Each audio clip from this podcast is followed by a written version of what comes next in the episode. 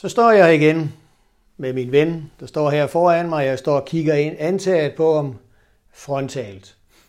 Og det jeg gerne vil prøve at snakke med jer om i dag, eller det bliver så en snak med mig selv og så med min ven her, øh, det bliver nerveforsyningen til overekstremiteterne, og reelt set også nerveforsyning oppe i den cervikale del af kolumna.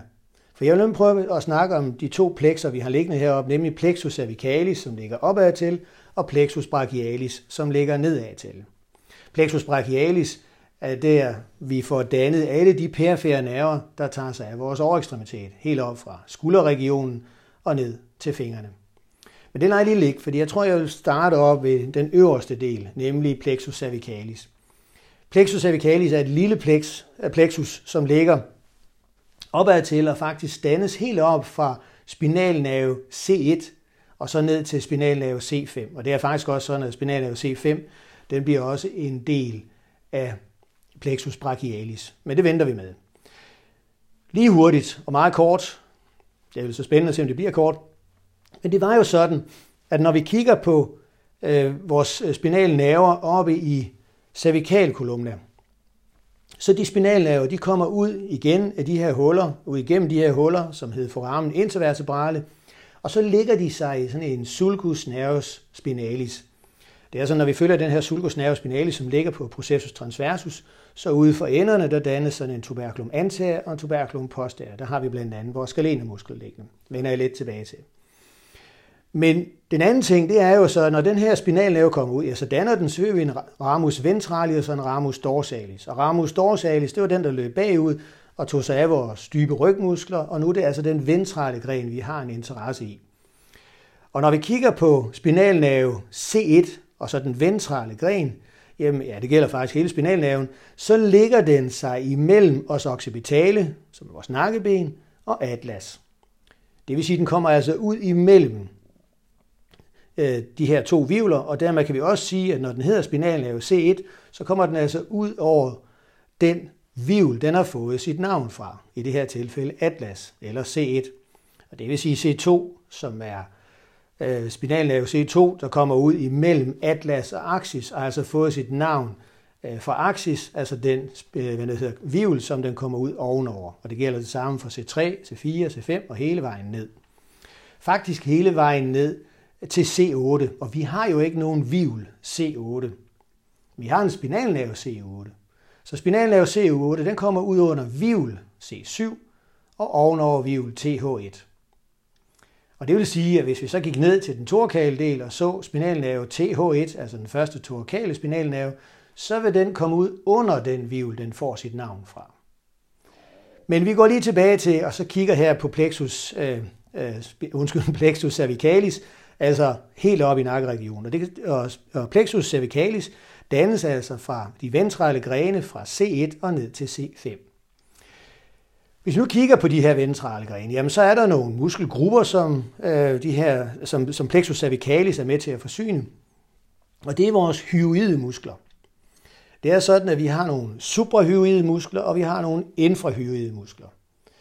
Også hyoideum er vores tungeben, så de muskler, vi kommer til at snakke, eller jeg lige snakker om kort her, det er altså de muskler, som trækker i vores tungeben, og de suprahyoide, de trækker opad og indad, og de infrahyoide, de trækker nedad eller holder os hyoideum på plads. Hvis vi følger den ventrale gren fra C1, så smelter den lidt sammen med en anden nerve. Øh, det er faktisk en hjernenerve. Hvis jeg er heroppe i den her region, så er det sådan, at de nederste hjernenerver, de, kommer, de ligger faktisk langt nede, øh, og der kan vi godt se, at der er sådan nogle sammensmeltninger. Altså det kan jeg jo ikke se her, men, men de ligger der. Og den nerve, jeg snakker om, det er nervus hypoglossus, det er den 12. hjernenerve.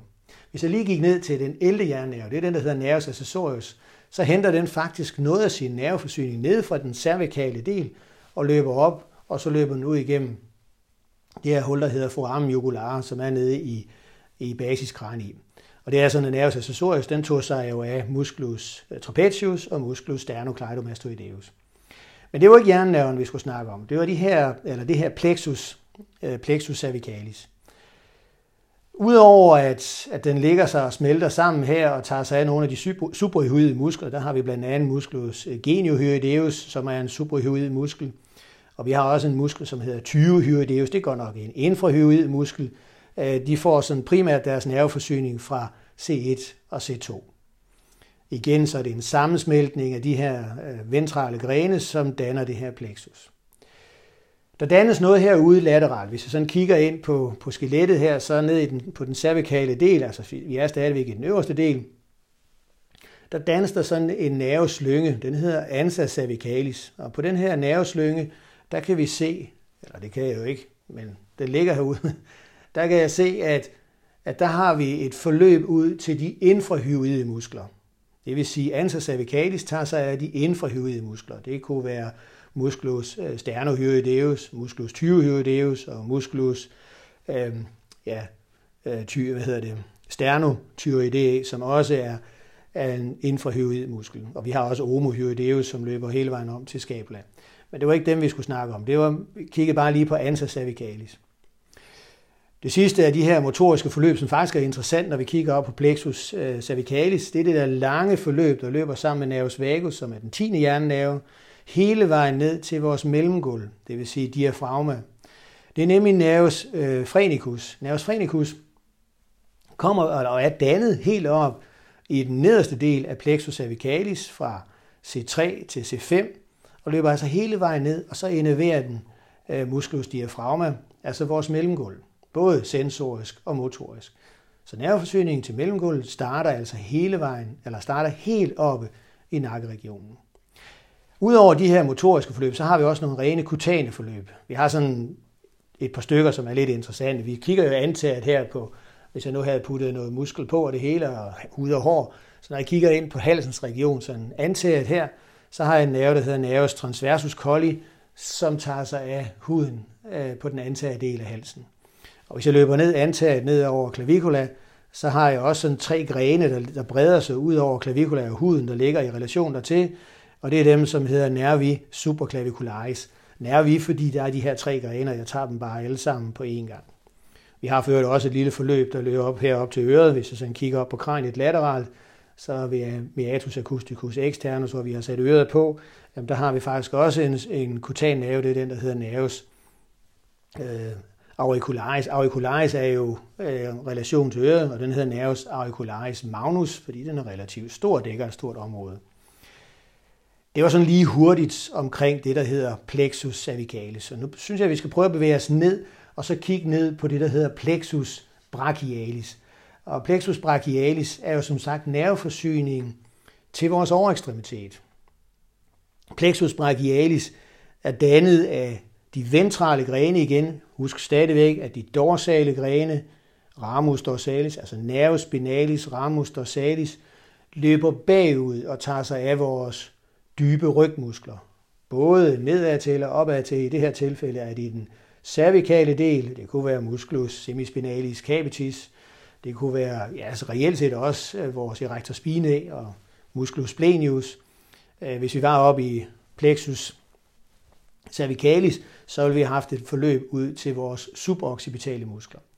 Men nu er vi altså ikke ved den dorsale gren, nu er vi ved de ventrale grene, og vi er gået ned, og så kigger vi hernede. Nu kigger jeg igen ind øh, på kolumna, og jeg kigger nu svarende til C5 og så hele vejen ned til TH1. Og det var jo sådan, at vi havde jo også en spinalnerve C8, og det var den, der kom ud under vivl C7, altså imellem vivl C7 og TH1, i det hul, der hed foramen intervertebrale, altså hullet imellem de her to vivler.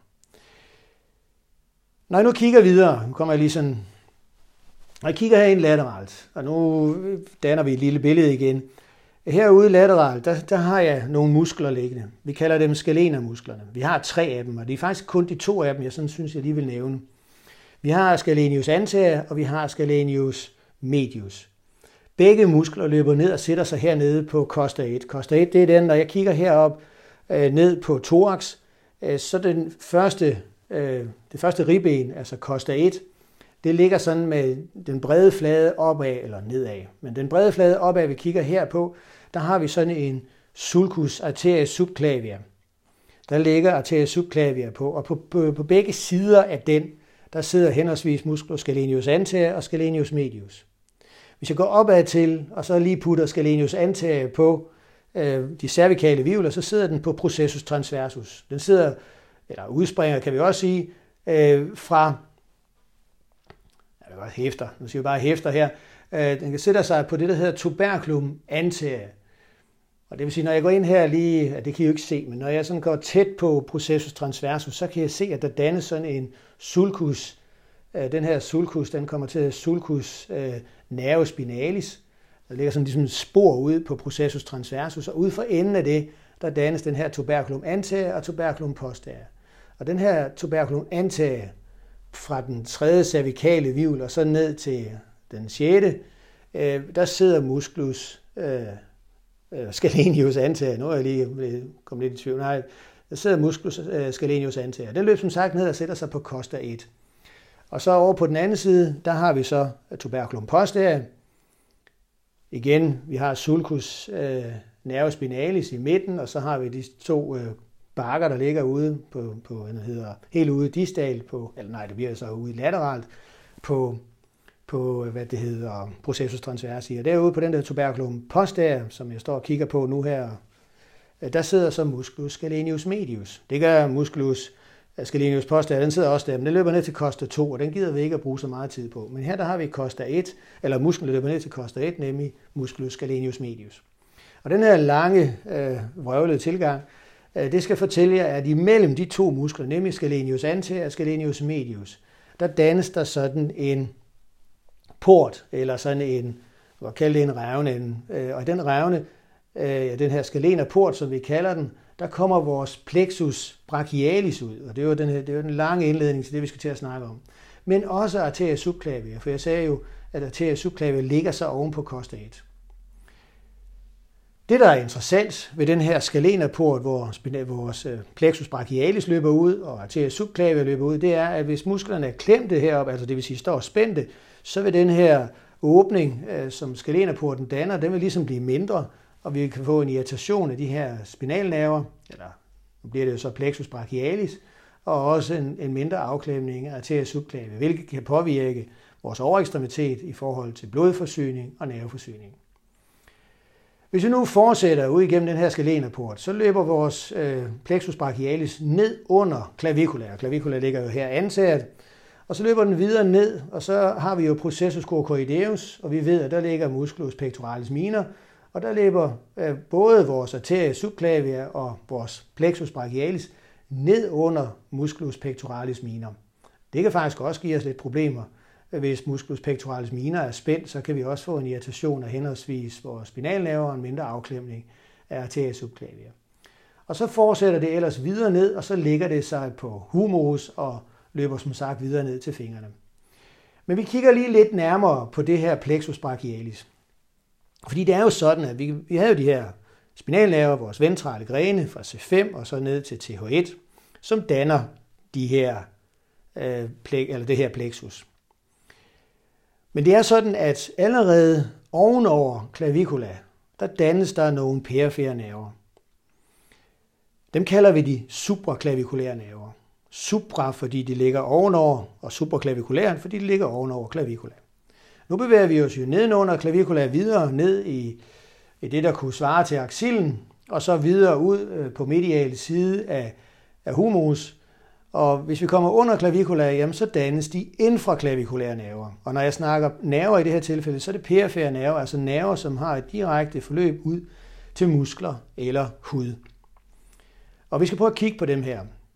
Men inden vi sådan ligesom skal kigge på dem, så kan vi sige, jamen, hvad sker der en taget fra, at vi har de her ventrale grene, og så til vi får dannet de her perifere nerver? Ja, indtil videre har jeg jo sagt, at ovenover clavicula, der dannes der allerede der nogle perifere nerver. Men der sker også noget andet, der ligger i relation til det område, der ligger over clavicula. Der dannes nemlig tre trunki, det vil sige alle de her seks øh, forløb, ja, fem er det jo nok nærmest, øh, spinalnerveforløb, der løber ned og så smelter sammen, de danner tre trunki. Et truncus superior, truncus medius og truncus inferior. Og lige omkring clavicula, altså lige her under clavicula, øh, der dannes der så lige pludselig tre, eller undskyld, seks divisioner, det vil sige lige pludselig, det er man altid. Ja, men, men de der tre, eller tre trunki, de bliver altså til seks divisioner, og de seks divisioner, de samles sig igen ret hurtigt i tre fascikler. Og grunden til, at jeg sådan ligesom tager det forløb fra øh, vores øh, trunki, altså de tre truncus superior, truncus medius og truncus inferior, og så ned til fasciculus lateralis og fasciculus medialis og fasciculus posterior, det er fordi, at ved trunki, øh, der dannes der nogle perifere nerver, og nede ved fasciklerne, der dannes der også nogle perifere nerver. Hvorimod divisionerne, de, der dannes ikke nogen der. Det er ligesom bare en blanding, kan man sige. Og den blanding, der sker, nu kan vi sådan gå ned til de her fascikler, der er det sådan, at der dannes nogle store perifere nerver, dem skal jeg nok lige vende tilbage til, men vi kan, jeg vil lige hurtigt nævne dem. Vi har en nerve, der hedder nervus musculus cutaneus, en nervus medianus, og nervus ulnaris og en nervus radialis. Og reelt set også en nervus axillaris. Og når jeg nu kommer til lige at snakke om nervus, nervus axillaris og står og kigger her, jamen så var det sådan, at når jeg kigger på den proximale del af humerus, så har jeg jo to halse, hvis I kan huske tilbage til knoglerne. Jeg havde en column anatomicum helt op ved brustkanten, og så havde jeg en column chirurgicum, der ligger sådan øh, nedenunder øh, vores øh, cabut øh, humeri. Og ved column chirurgicum, lige der omkring, der ligger nervus axillaris, og den forsyner musculus deltoideus. Den bliver faktisk dannet fra det, der hedder fasciculus posterior, sammen med den lange ren, der hedder nervus radialis. Fordi øh, hvis jeg nu vender tilbage til de her lange nerver, så var det sådan, at de her fascikler, fasciculus lateralis for eksempel, den danner primært nervus musculus cutaneus, og fasciculus medialis, den danner primært nervus ulnaris, hvorimod at nervus medianus, som er også en af de der lange nerver, den får lidt fra både fasciculus lateralis og fasciculus medialis. Og så den sidste, som ligger sig posteriort på underarmen, eller ja, det gør den også, men den ligger sig posteriort på overekstremiteten, øh, det er nervus radialis. Øh, den får sin nerveforsyning, altså det, den dannes, kan man sige, ud fra det, der hedder fasciculus posterior. Og de her tre fascikler, de bliver altså dannet nedenunder clavicula, og løber som sagt ud og danner de her store perifere nerver, som jeg lige vil vende tilbage til.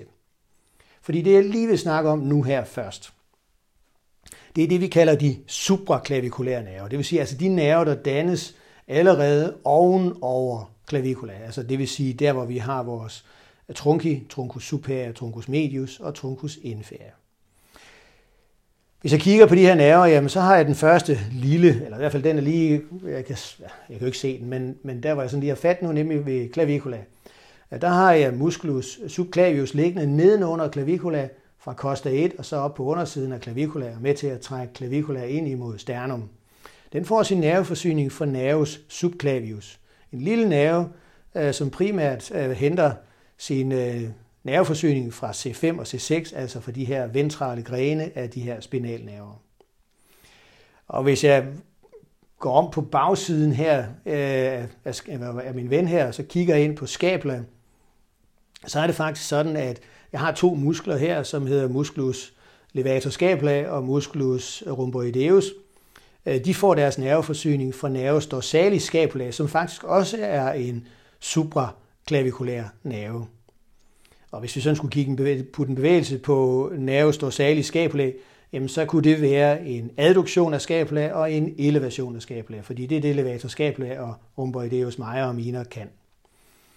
Så havde vi også, eller har vi også helt oppe faktisk et langt forløb af nerve, som hedder nervus thoracicus longus. Nervus thoracicus longus den har en primær funktion, og det er musculus serratus anterior. Og musculus serratus anterior er også en meget interessant øh, muskel. Det er den, der løber ind under øh, scapula og sætter sig på marcomedialis og er med til ligesom at holde scapula ind imod thorax. Så hvis jeg laver en skade på nervus thoracicus longus, eksempelvis øh, inde i axillen, fordi der ligger den superficielt ned øh, langs med ribbenene her, jamen så vil jeg kunne få det, der hedder scapula late, altså englevinger. Vi har også en nerve, der hedder nervus suprascapularis. Og nervus suprascapularis er også lidt interessant, fordi nu skal vi nemlig ind og kigge lidt på vores rotatorkofmuskler. Det er sådan, at vi har fire rotatorkofmuskler. Og de to af dem, de får sin nerveforsyning fra en, igen, en supraklavikulær nerve, som hedder nervus suprascapularis. Nervus suprascapularis er også en, der får primært sin nerveforsyning fra 5. og 6. segment øh, på altså C5 og C6, altså på, hvad det hedder, medulla spinalis. Musculus, altså nervus suprascapularis, øh, forsyner to af de her muskler, som sagt, og det er musculus supraspinatus og musculus infraspinatus. Supraspinatus ligger det i den her fossa supraspinata, det vil sige, når jeg står og kigger her på skabla, så har jeg jo spina scapula, og så har jeg den her fossa supraspinata, og så har jeg fossa infraspinata nedenunder. Og i fossa supraspinata, der ligger musculus supraspinatus, og lige under, der ligger musculus infraspinatus. Og de får som sagt deres nerveforsyning fra nervus suprascapularis. Det er jo ligesom de nerver, der dannes ovenover klavikulær. Hvis jeg så går nedenunder, ja, så har jeg de lange nerver, men vi har faktisk også nogle små grene der, som også er en lille smule interessante. Øh, fordi nu går jeg lige om på forsiden her og kigger. Og der er jo ikke nogen muskler, men, der, men her, jeg snakkede lige omkring pectoralis minor, som, øh, som kommer fra, øh, på, øh, hvad hedder det, fra ribbenene antager, der løber op og sætter sig på øh, processus cocoideus, øh, tredje til femte ribben. Øh, musculus pectoralis minor får sin nerveforsyning fra en infraklavikulær nerve. Det gør den sammen med musculus pectoralis major, altså den store brystmuskel. Og det er sådan, at hvis vi sådan kigger lidt på dem, øh, så den der hedder mus, eller ikke musculus, men nervus, pectoralis, nervus pectoralis medialis. Det er sådan, der dannes en nervus pectoralis medialis og nervus pectoralis lateralis, og der dannes ligesom sådan en nerveslynge imellem de to. De ligger henholdsvis på fasciculus lateralis og fasciculus medialis. Og, og de danner, altså det var de der to fascikler, som var med til at danne nogle af de lange nerver. Ja, nu springer jeg lidt i det igen. Men, men nervus pectoralis medialis og nervus pectoralis lateralis, de tager sig af vores to pektoraler. Og hvis jeg sådan skulle prøve at dele dem bare en lille smule op, så kan jeg sige, at nervus pectoralis medialis primært tager sig af begge to, nemlig pectoralis minor og pectoralis major, hvor den gren, der hedder nervus pectoralis lateralis, primært løber ud og tager sig af musculus pectoralis major. Men vi kan godt tillade os at sige, at de begge to tager sig af begge muskler. Men hvis det endelig skulle være, så vil det nok være pectoralis medialis, der tager sig af musculus pectoralis minor. Det er altså en af de her, eller to kan vi så sige, af de her infraklavikulære nerver, som dannes lige under øh, klavikula svarende til fasciklerne. Vi har også øh, nervus øh, subscapularis. Nervus subscapularis tager sig af to muskler, som øh, også er lidt interessante. Øh, det er nemlig musculus teres major og musculus subscapularis. Og hvis jeg starter med musculus subscapularis, så er det også en af vores rotatorkoffmuskler. Den ligger inde på fossa subscapularis, altså på den antager flade eller profunde flade af skabla, og løber ud og sætter sig på tuberculum minus på humerus. Kan det være med til at lave en inderrotation i, i skulderledet, men primært er den jo med til at, ligesom de to andre, altså musculus supraspinatus og infraspinatus, er ligesom med til at holde kabut på plads i cavitas glenoidale. Den anden muskel, øh, som nervus øh, subscapularis tager sig af, Øh, det er musculus teres major. Musculus teres major er en muskel, som sidder på marco lateralis og løber ud og sætter sig på crista tuberculi minoris og kan være med til at lave en ekstension og en inderrotation og en adduktion i articulatio humeri. Det, man kunne sige, det er en lillebror eller lille søster til øh, musculus latissimus dorsi. Og hvis jeg lige tager musculus latissimus dorsi, ja, så får den faktisk også en nerveforsyning fra sin egen nerve. Det er den, der hedder torco dorsalis, nervus dorsalis øh, får primært sin, sin nerveforsyning fra C6 til C8. Mange af de andre, jeg har snakket om her, de har primært fået fra C5 og C6, øh, måske også. Altså, hvis, vi tager pector, hvis, hvis vi tager de her øh, pectoralis medialis og lateralis, så vil det nok være sådan, at pectoralis medialis øh, primært tog sig af den nederste del, og pectoralis lateralis den øverste del af de her øh, spinalnerver. Nå, men øh, nervus dorsalis, den tager sig af musculus latissimus dorsi, og den kan lave de samme bevægelser, som musculus teres major kunne. Der er bare den ene forskel, at teres major sidder på skabla, og ligesom er afhængig af, at vi kan holde skabla på plads, hvorimod at musculus latissimus dorsi reelt set dækker hele ryggen helt ned fra sacrum af, og op øh, langs med processus spinosi på den lumbale del af kolumna, og løber ind omkring øh, TH7 og tager sig af Anglus indfærd og så videre ud og sætter sig også på Christe tuberculi minoris på humus. Og kan som sagt lave de samme bevægelser, som øh, Theos Meyer kan, eller kunne, kan, kan man også sige, nemlig rotation og adduktion og ekstension i articulatio humori. Det var ligesom forløbende af de, de nerver, som, som er små, og så når vi ligesom har dannet de første af de her fascikler. Nu synes jeg, vi, Nu bevæger jeg mig lidt længere ned, og nu skal I forestille jer, at jeg er øh, her på humerus. Det vil sige, at jeg kigger lige lidt på, på de nerveforløb, som ligger på humerus. Og den første, nu kigger jeg jo ind antaget. Og jeg har ligesom bevæget mig ned under klavikula. Det er det, jeg ikke kan se. Men det er det, jeg gør her. Jeg tager lige, lige under klavikula, lige under musculus pectoralis minor, og løber ud i noget, der hedder sulcus bicipitalis medialis. Hvis I kunne forestille jer at vi laver sådan et transverselt snit af humerus, så inde på medialis, der dannes der ligesom sådan et område, hvor vi blandt andet har, nu hedder den ikke arteria subclavia mere, nu hedder den arteria brachialis. Den ligger inde, så vi kan altså tage puls på medial side af humerus. Og derinde der ligger nervus øh, musculus cutaneus. Nervus musculus cutaneus. Den tager sig af de, eller de muskler, som ligger antaget på humerus. Og der ligger jo to primært. Der ligger musculus brachialis, og der ligger musculus biceps brachii. Musculus øh, brachialis ligger på fund for musculus biceps brachii, og musculus biceps brachii, den, øh, har jo, den er jo biartikulær, kommer op fra processus coracoideus og fra den her tuberculum supraglenoideale, øh, og løber ned øh, henholdsvis i den her sulcus intertubercularis, det er caput longum, og caput breve kommer jo som sagt over fra øh, processus coracoideus, samler sig, danner deres muskelbu, og løber ned og sætter sig på tuberositas øh, radi øh, på radius. Musculus brachialis ligger på den distale del, sidste tredjedel cirka af antaget på, på humerus, og løber ned og sætter sig på tuberositas ulna, på ulna. Og begge muskler ligger sig jo antaget i forhold til vores albuled og dermed albueflexer.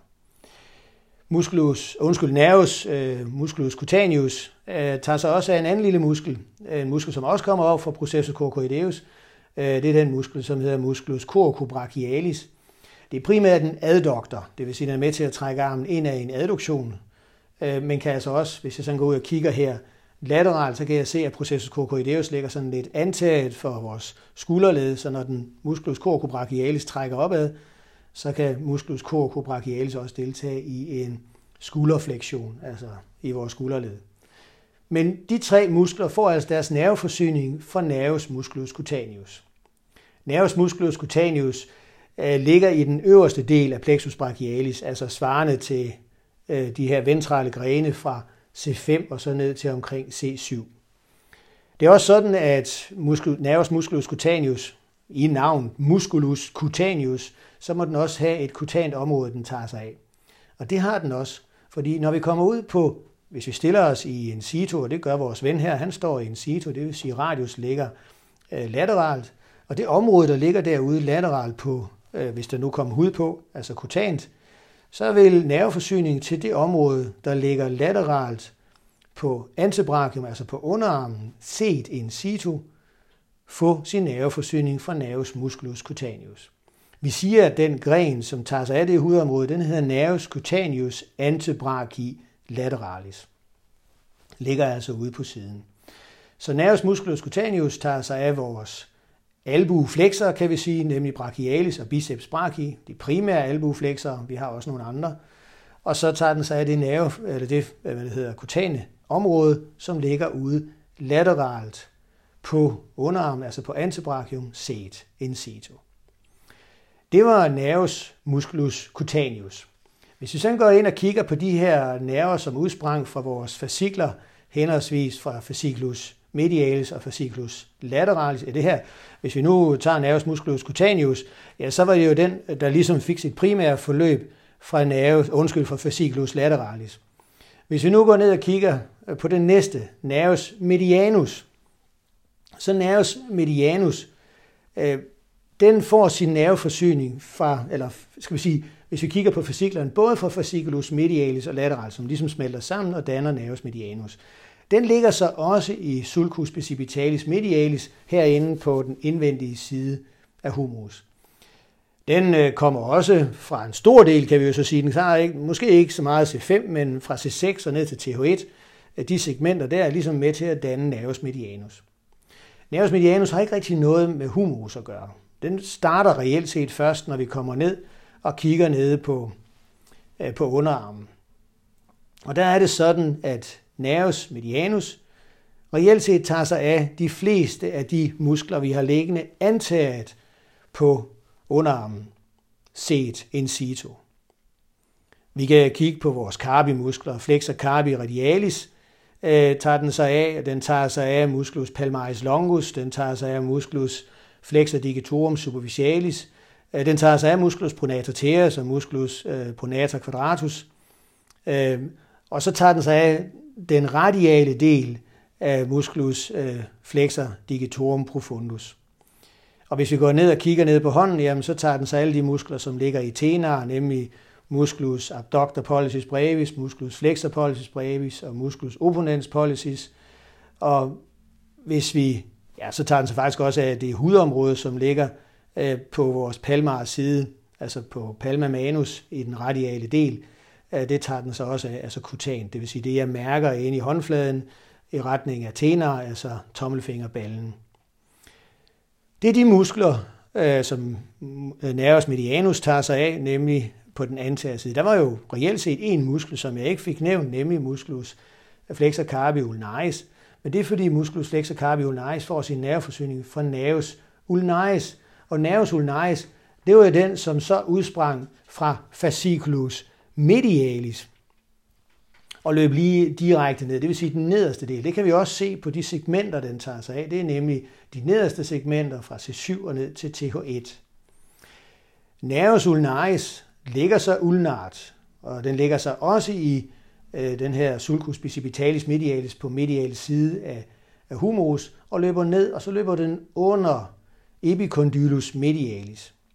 Og der, hvor den løber ned under epicondylus medialis, der har vi sådan en sulcus nervus ulnaris. Det er der, vi kan få et albuestød. Og det er også derfor, at vi kan mærke, når vi får et albuestød, at det primært er nede omkring vores lillefinger, vi får problemet. Fordi hvis vi følger nervus ulnaris videre ned, så tager den sig af hypotenar, som er lillefingerballen, og de muskler, som ligger derinde i den. Øh, det er musculus øh, flexor digiti minimi brevis, og det er musculus abductor digiti minimi, som den tager sig af, og så tager den så også af den, der hedder opponens øh, digiti minimi. Men der er en anden ting, der er sådan lidt interessant. Nu nævnte jeg også, den tog sig af musculus flexor carpi ulnaris, for det er jo ligesom den, jeg manglede. Og jeg mangler jo også den ulnare del af musklerne, eller muskeldelen fra musculus flexor digitorum profundus, den tager nervus ulnaris sig også af. Og så er den som sagt også kutan nede på lillefingerballen, og også på den palmare del, og reelt set også på den dorsale del herude ulnart øh, på hånden. Den sidste del, som måske er den, der også er lidt signifikant for, for nervus ulnaris, det er, at den tager sig alle vores interorsale muskler musculus interossae dorsalis og musculus interossae palmare. Og det var jo sådan med de muskler, altså vores entorsale muskler, at de kunne være med til at flektere i vores grundled, samtidig med de ekstenderede i mellem- og yderled. Så det var faktisk dem, der kunne gøre, at vi kunne lave øh, vores pincetgreb. Og de får altså deres nerveforsyning, alle sammen får deres nerveforsyning fra nervus ulnaris. Så vi får en skade på nervus ulnaris, så vil vi have svært ved at lave vores pincetgreb.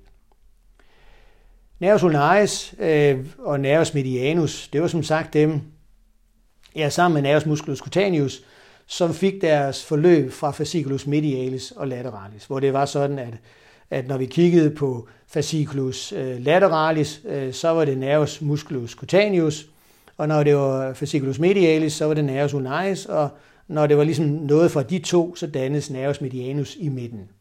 Så mangler vi jo lige fasciculus posterior, og fasciculus posterior, det er så reelt set nervus radialis. Vi kan lige starte med den, som jeg har nævnt. Øh, fordi jeg var jo nede, når jeg nu står her og kigger, nu er jeg sådan ligesom gået om på bagsiden og kigger ind på, på hvad nu det hedder, min ven her, og så også på humerus. Og oppe mest øh, profundt, eh, mest profundt, mest proximalt, lige omkring, øh, eller lige under caput øh, humori, der havde vi den her column chirurgicum, og der ligger nervus axillaris. Og nervus axillaris, den tog sig af musculus deltoideus, og musculus deltoideus, det er den, der kunne alt. Den kan jo både og ekstendere, abducere, adducere, ind og ud og rotere i articulatio humeri. Og den kan så også overordnet set være med til ligesom at holde humerus op, sådan som noget grovmotorisk, altså ligesom sørge for, at vi ikke bogstaveligt talt taber armen, fordi vi har jo ikke ret meget at søge stabilitet i vores skulderled.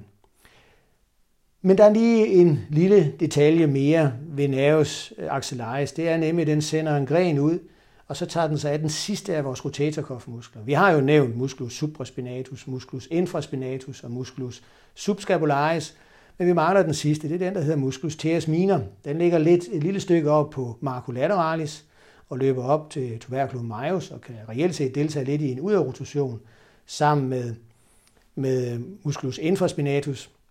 Den kan også være med til at trække en lille smule ned i kabut, og det kan måske give god mening, fordi så kan den være med til at modvirke øh, den muskel, som også får sin nerveforsyning fra nervus axillaris, nemlig musculus deltoideus. Så nervus axillaris tager sig af den sidste af vores rotatorkofmuskler, nemlig teres minor. Men den største af dem alle, nemlig nervus radialis, ligger sig på den posteriore side af humerus. Den ligger sig i et spor helt inde, profundt, helt inde imod knoglen, i en spor, der hedder sulcus nervus radialis. Så løber den ned, og så forsyner den de muskler, eller den muskel kan det jo også blive til, som ligger på den posteriore side af humerus, nemlig triceps brachii. Tager sig både af caput longum, af caput laterale og caput mediale. Kan altså være med til at lave en ekstension i albuen og deltage en lille bitte smule i en ekstension i skulderledet. Det er ikke ret meget, men den har jo caput longum, der løber op til tuberculum infraglenderidale øh, på skabela.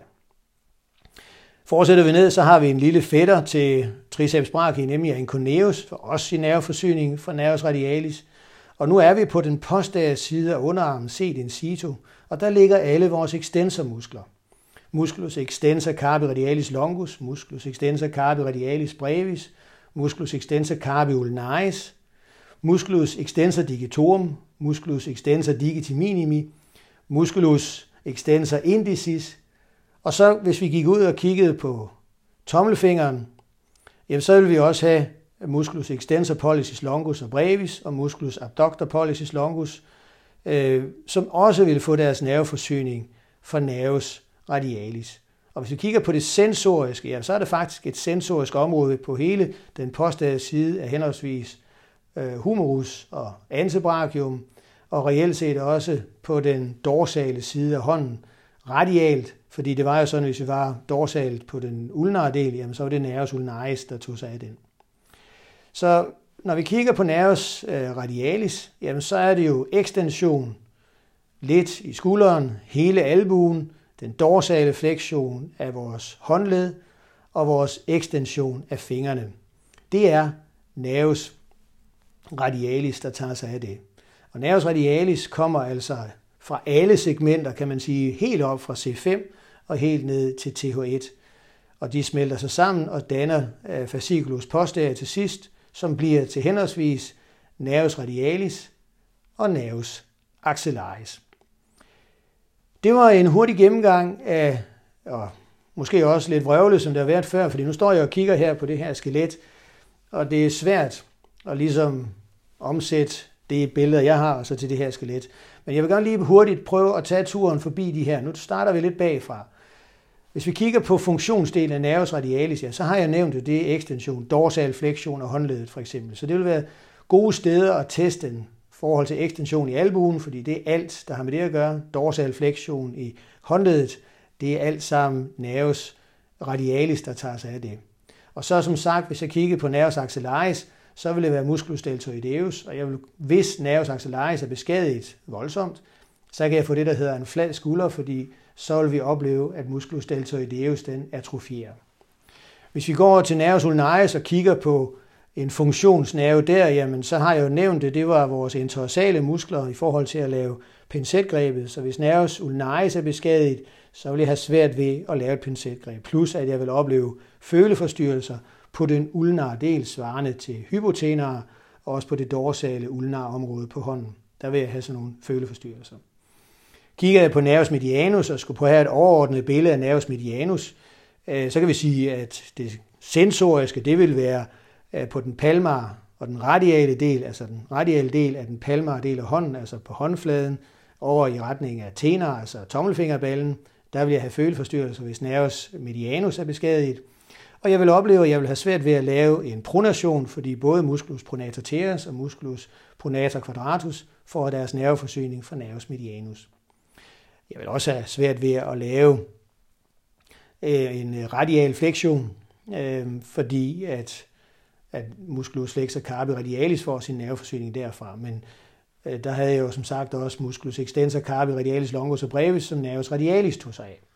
Og hvis jeg lige skulle gå til den sidste af de her store nerver, jamen, eller lange nerver, jamen, så var det nervus musculus cutaneus, og cutan, så ville det jo være hudområdet ude lateralt på antebrachium, set in situ, som vil have nogle føleforstyrrelser. Og så ville jeg have meget, meget svært ved at lave en flexion i albuen. Jeg ved, jeg har brachioradialis, let pronator teres, musculus extensor carpi radialis longus, som også kan lave flexion. Men der er ingen tvivl om, at både brachialis og biceps brachii er de primære albueflexere. Hudområderne har jeg sådan ligesom overordnet været inde på. Det var både plexus cervicalis og plexus brachialis. Skudt lige fra hoften af, one take, jeg håber, I kan bruge det.